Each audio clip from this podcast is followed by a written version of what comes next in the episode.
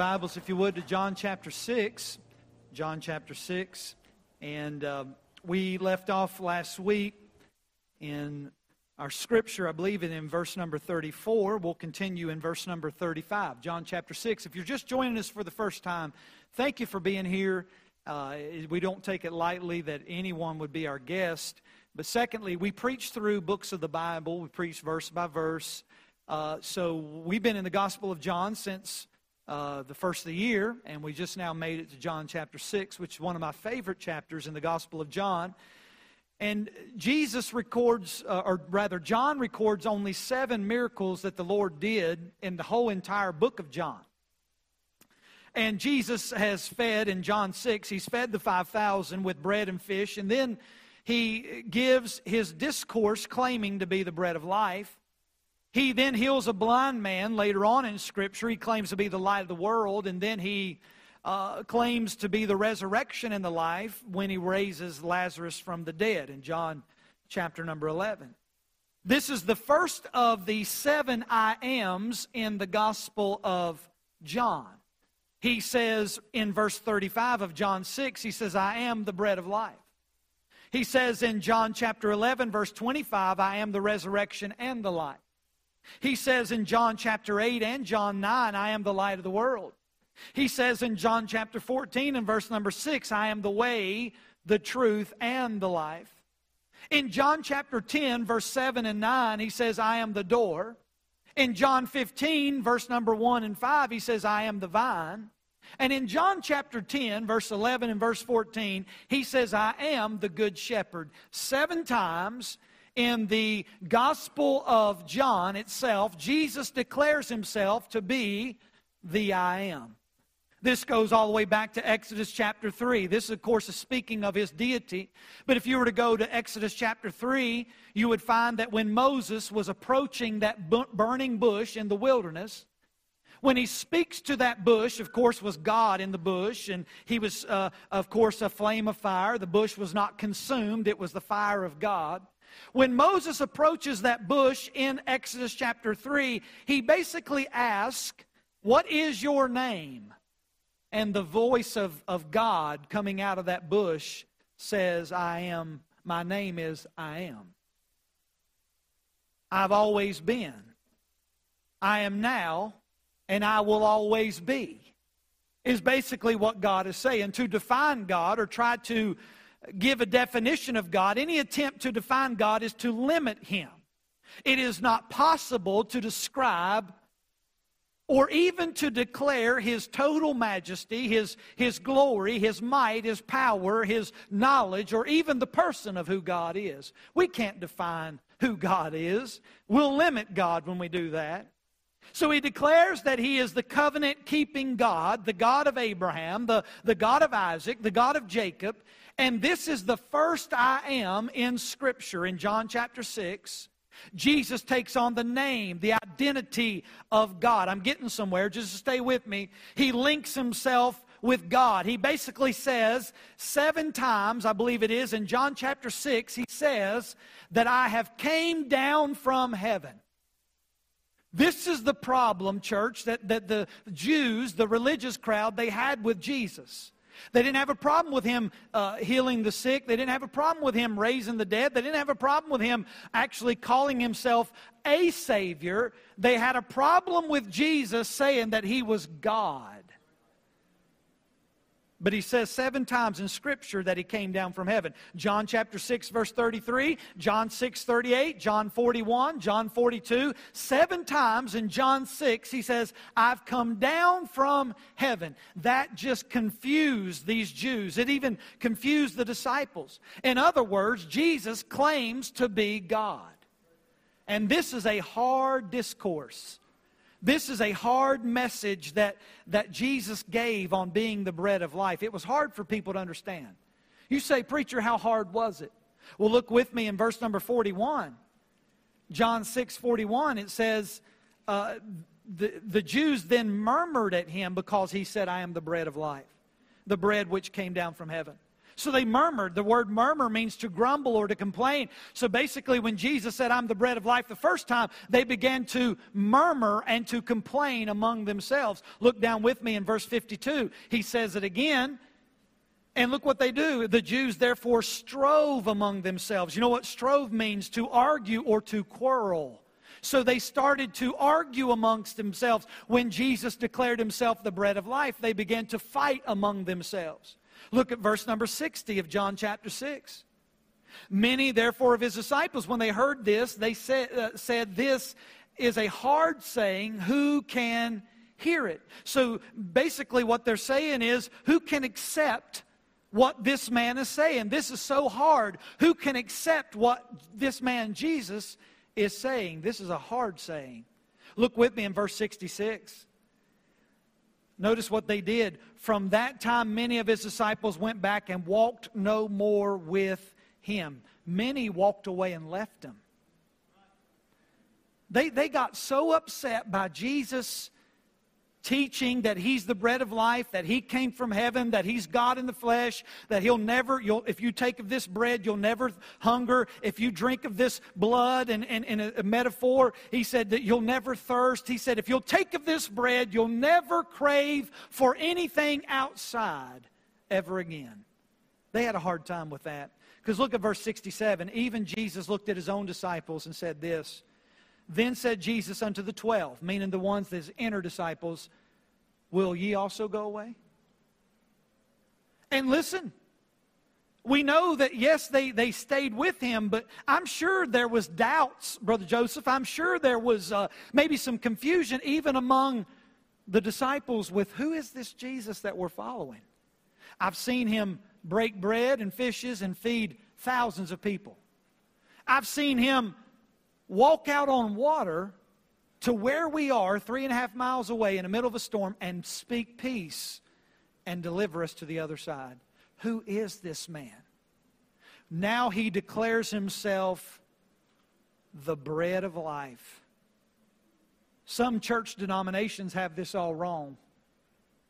They have literally taken the end of chapter 6 and they've made these verses more confusing by misapplying them about the Lord's Supper. They actually teach that this is some of the Lord's Supper, but some take John 6 52 and 58 and, and literally say that Jesus is teaching cannibalism.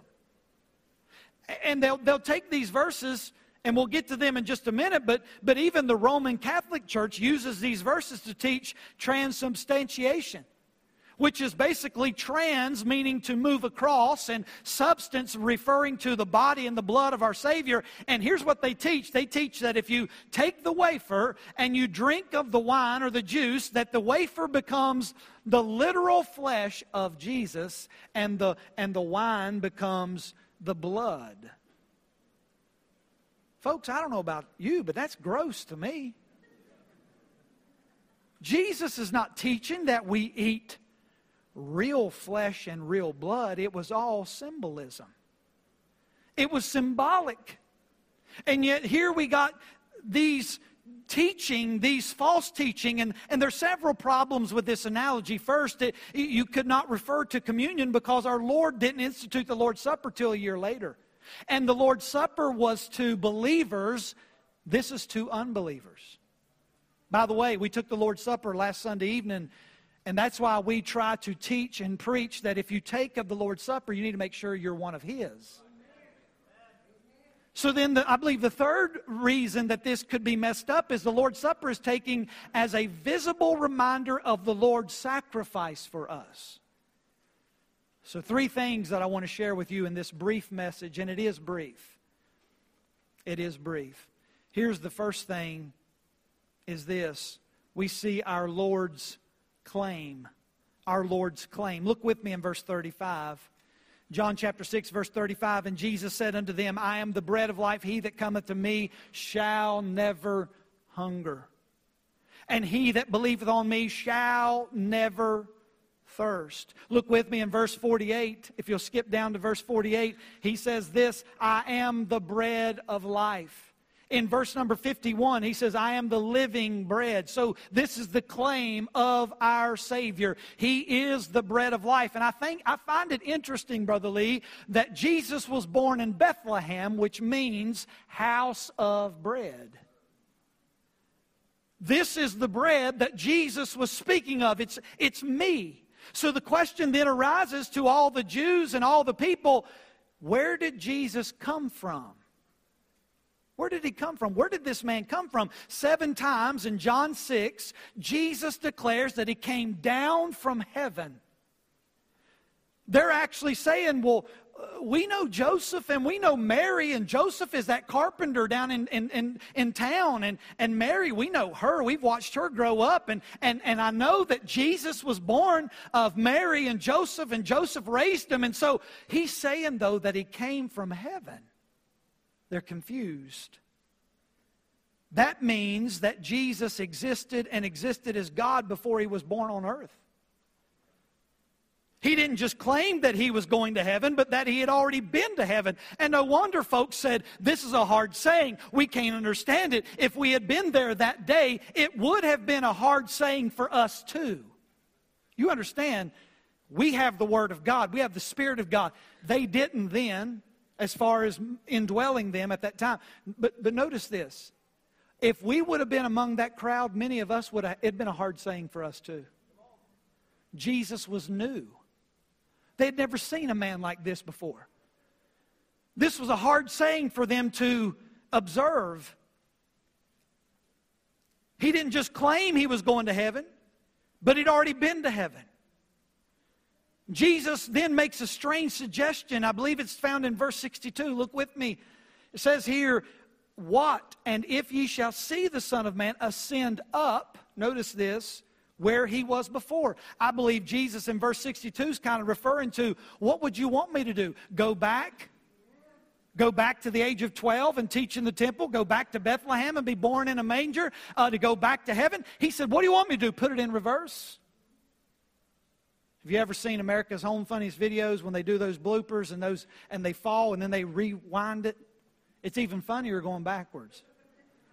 I believe Jesus might have chuckled just a little bit as he's thinking how absurd some of the looks maybe he was getting. And, and Jesus says, What do you want me to do? Go back where I came from? Do you want to watch me as I progressed? You want to pinch my skin and make sure I'm real? I want you to stay with me. I want you to see that we have the Lord's claim. The main issue here, remember this, is where did Jesus come from?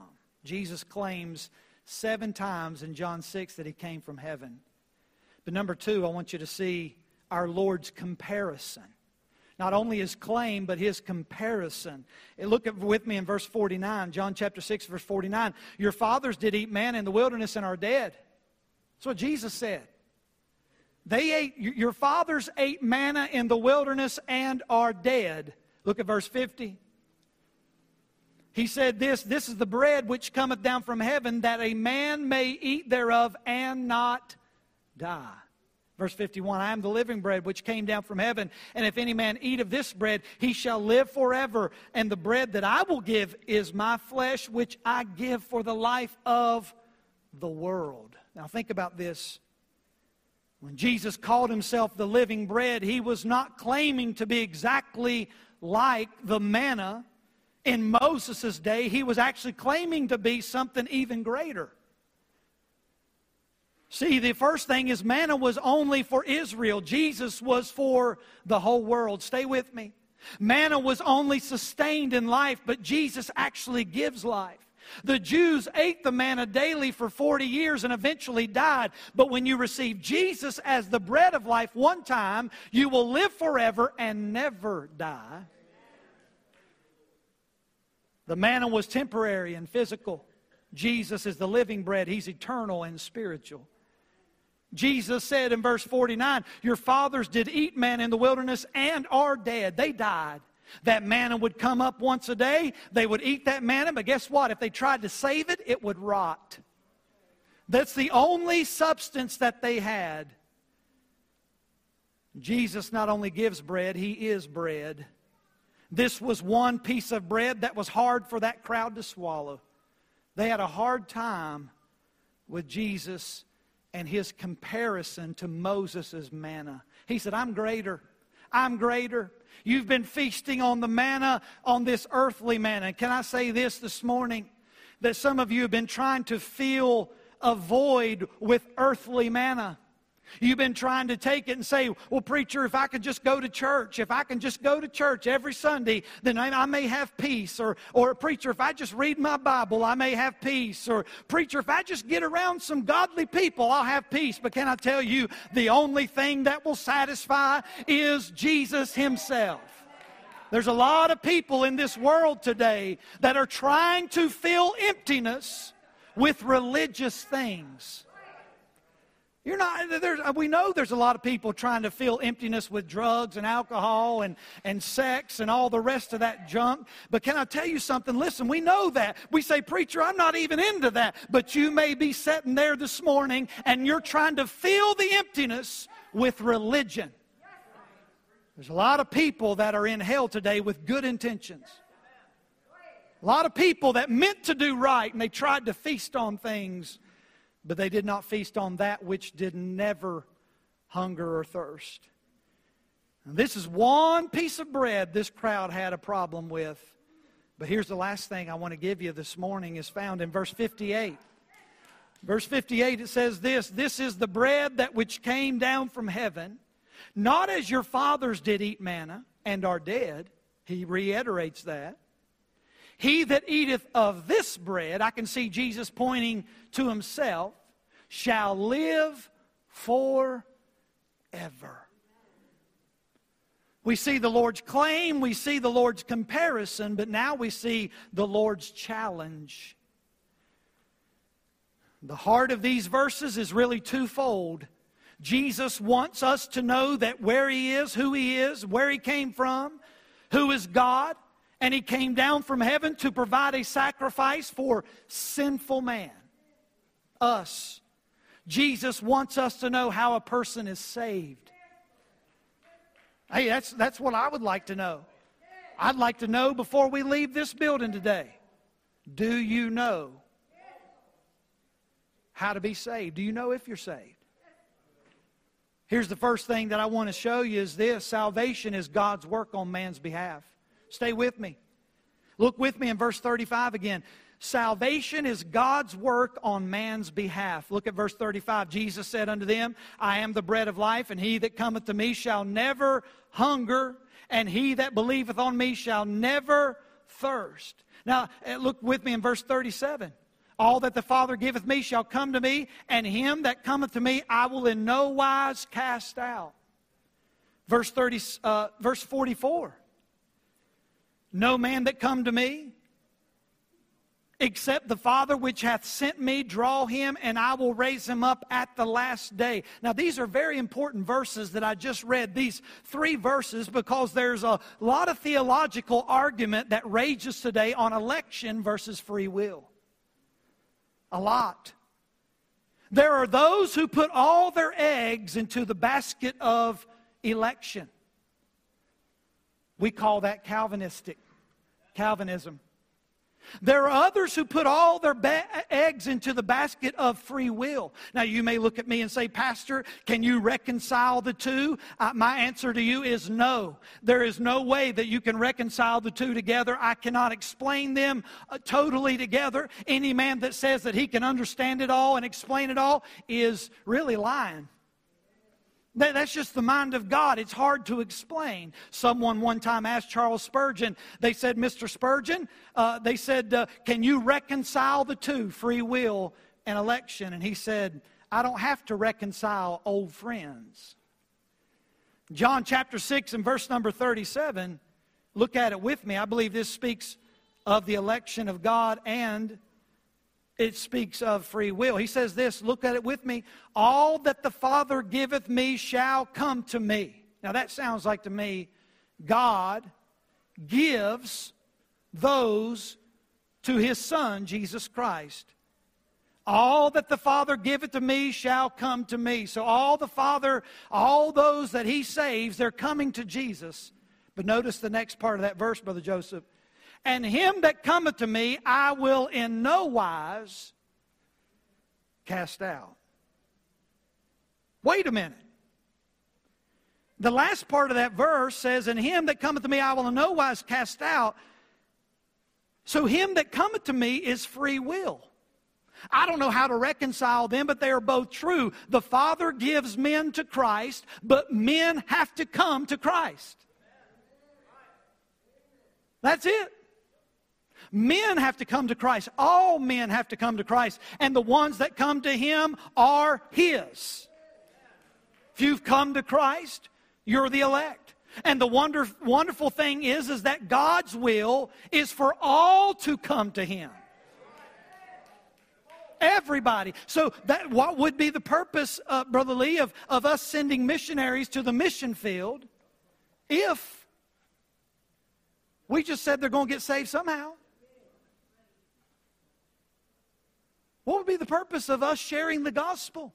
Let me just say this, and if this hair lips you or, or makes you mad or, or, or, you get upset or tongue tied or, or whatever, you, let me just say this. Listen, we are not a Calvinistic church. We believe whosoever will. It is the gospel to the uttermost for the uttermost. We do not believe in some that Jesus died for and he didn't die for this group or he didn't die for that group. Listen, I believe this Jesus died for all. Now, can I explain everything before the foundation of the world? Listen, we know that God knew they would be saved before the foundation of the world. But listen, I don't. And I'm not the Holy Spirit. So, guess what I'm going to do? I'm going to tell every creature if I can. Yes, we we believe that it's a choice to come to Christ. Look at John chapter 6, verse 44. And by the way, let me say this Have you ever met someone that's been predestined to hell?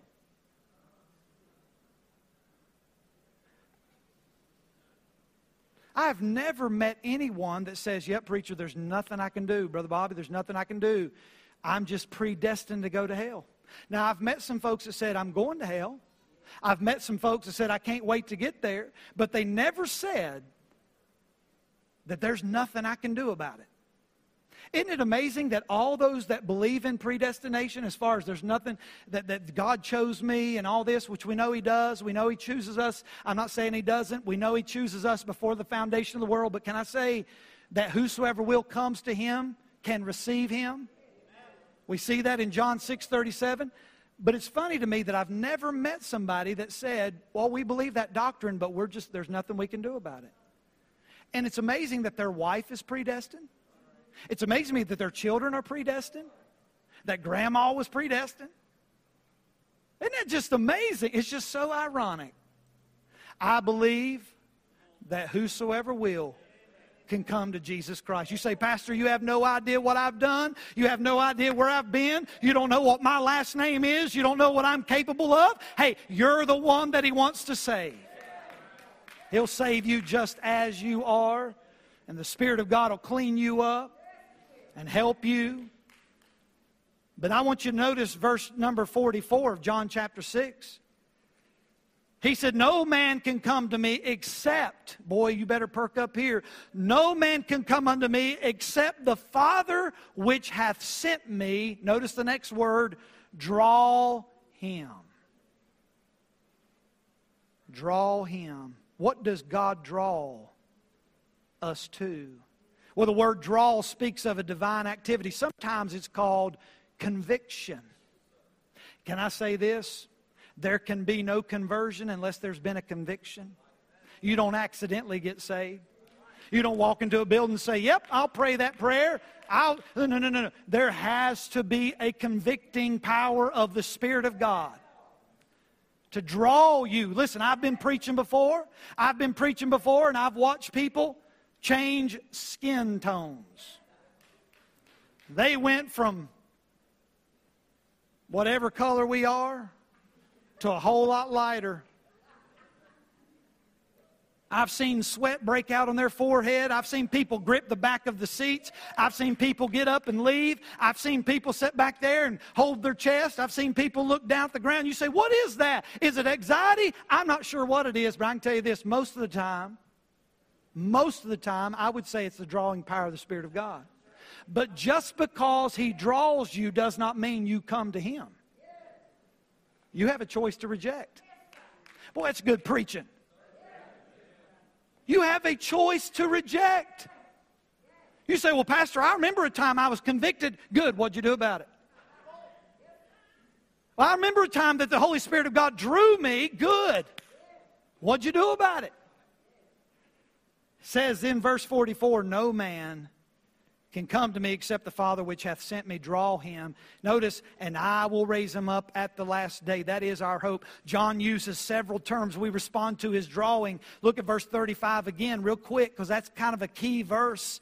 Verse 35 And Jesus said unto them, I am the bread of life, and he that cometh to me shall never hunger, and he that believeth on me shall never thirst. What does he do when he draws us? We, we, we come to Jesus, we believe on Jesus, according to verse 35. Look at verse number 40. And this is the will of him that sent me, that everyone, I like that, that everyone which seeth the Son and believeth on him may have everlasting life, and I will raise him up at the last day. That means that we have to see with the eyes of faith. You're seeing with the eyes of faith. Verse number 40 5, it says, notice in verse 45, and it is written in the prophets, and they shall be taught of God. Every man, therefore, that hath heard and, and hath learned of the Father cometh unto me. Verse 45 says, It is written the prophets. So you ought to listen to Jesus. We ought to see with eyes of faith. We ought to listen for the Spirit. And verse 35, we ought to come to Him. There's the steps. Jesus introduces a new metaphor in verses 52 through verse 58, uh, talking about eating his flesh. And it's a figure of speech which means to appropriate and assimilate Christ into our own lives. Look with me in verse 52. He says, The Jews therefore strove among themselves, saying, How can this man teach? Uh, give us his flesh to eat. And then Jesus said unto them, Verily, verily, I say unto you, except you eat the flesh of the Son of Man and drink his blood, ye have no life in you. Whoso eateth my flesh and drinketh my blood hath eternal life, and I will raise him up at the last day. For my flesh is meat indeed, and my blood is drink indeed. And he that eateth my flesh and drinketh my blood dwelleth in, he, in me, and I in him. And the living Father hath sent me, and I live by the Father, so he hath sent me he that eateth me, even he shall live by me. He uses the analogy here of eating bread. Several things suggest this, and I'm almost through, but several things suggest that bread must be internalized or it will do no good. You may examine the bread, you may study the bread, you may smell it, you may even read about the bread, but it will be useless unless you eat the bread. The Holy Spirit must create a hunger and awaken our spiritual need for Christ. God gives a lost, uh, God must give a lost man a hunger and, and, and forgiveness and deliverance and peace and hope for cleansing. Eating bread is personal. So, watching someone eat bread is no good to you. I don't want to watch you eat if I'm hungry. You sit there and eat a big old slice of pizza, I may come across that table and snatch it from right out of your hand. And say, hey man, look at that. Do you see that over there? Sure, yeah, bam, gone. I sound like an expert, don't I? You say, well, Pastor, I'll eat that for you. No, no, no, no. You can't do that for me. It's just like you can't read the Bible for me. You can't pray for me. You can't love my wife for me. You can't drive my car for me. I mean, you can drive me, but you understand it's, it's, it's something that I must do. In order to take of the bread of life, No one else can eat it for me. I have to do it. It's personal. And what I eat, according to, I believe, verse number 57, it becomes a part of me. So, what does God promise to those that receive the bread of life? Well, look with me in verse 57 again. He said, This, as the living Father hath sent me, and I live by the Father, so he that eateth me even he shall live. Notice that word, live by me. He promises, Brother Joseph, that he will bring life to those that eat this bread. He's promised to give us life and life more abundantly. It's the spiritual life, it's the victorious life. He's promised to give us life. But then look at verse 47. He says in John 6 47, Verily, verily, I say unto you that he that believeth on me hath everlasting life. So listen, he does not just give you life, he gives you everlasting life.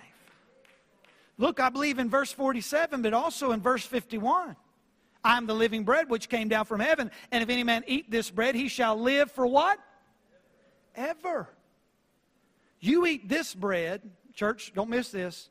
You eat this bread You'll never hunger.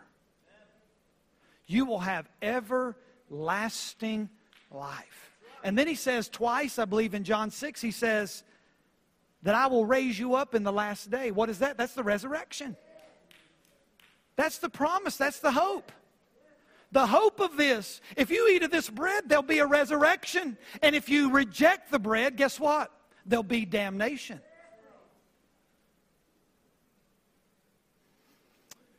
He says, life and everlasting life. Then he says, he will, you'll be secure in Christ. Look with me in verse 37. You've been good listeners. We've used lots of scripture. He says in verse 37 of John 6, All that the Father giveth me shall come to me, and him that cometh to me I will in no wise cast out.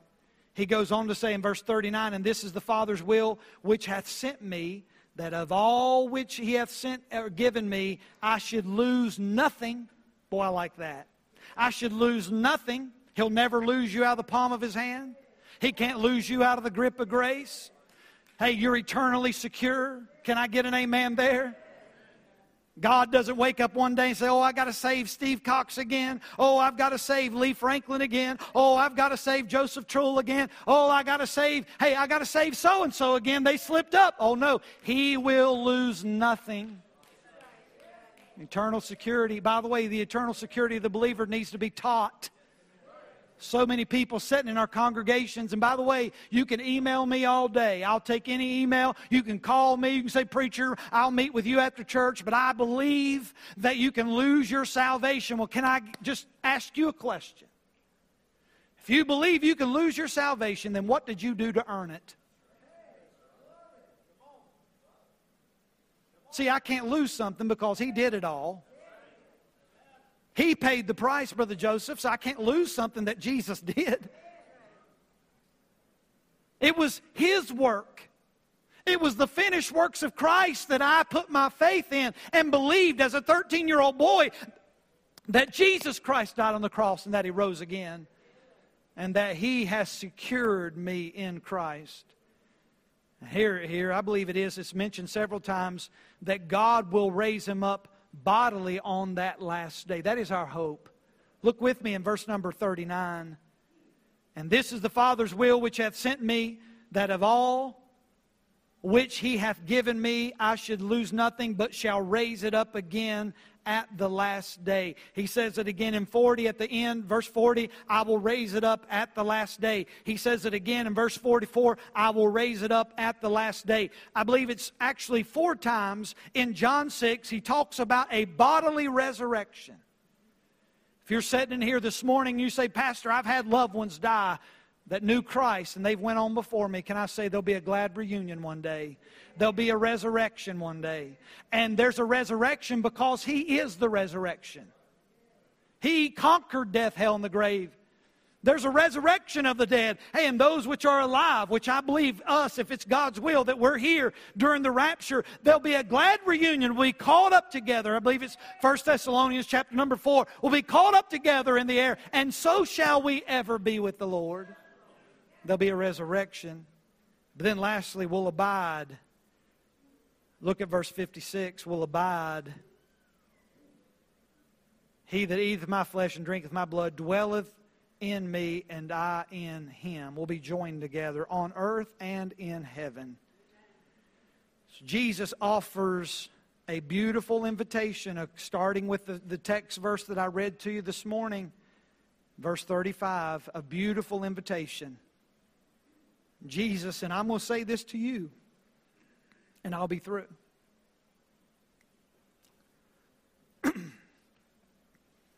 Jesus said unto them, I am the bread of life. He that cometh to me shall never hunger, and he that believeth on me shall never thirst. Lots of thirsty people today. Lots of people feasting on things of the world. Lots of people feasting on spiritual things. But they're missing the main thing. I wouldn't leave this building today unless I knew that I had taken the bread of life some point in my life where I had received Christ as my Savior. Quit looking for satisfaction and feeling in other places. You found, listen, I found them nearly 30 years ago. He still satisfies.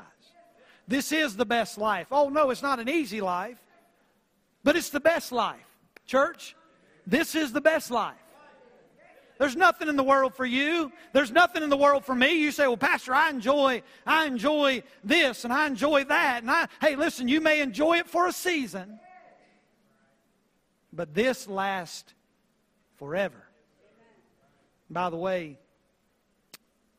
you'll never thirst. I think about that woman by the well, and Jesus said, Hey, I'm not talking about the water in this well, I'm talking about the water that you'll never thirst again. That woman was curious. She wanted to know what he was talking about. You know what was Jesus telling her? Hey, if you'll drink of what I am and who I am, if you'll drink some of that, it'll change your life. Church, I know a lot of these messages in John 6 has ended up the same way, but that's exactly what Jesus did in this discourse. He was trying to teach these Jews and even his disciples that I am He. I am God. I've come from heaven. I'm here to, to deliver you not from Rome, but to deliver you from hell. I'm here to seek and to save that which was lost. Let's close our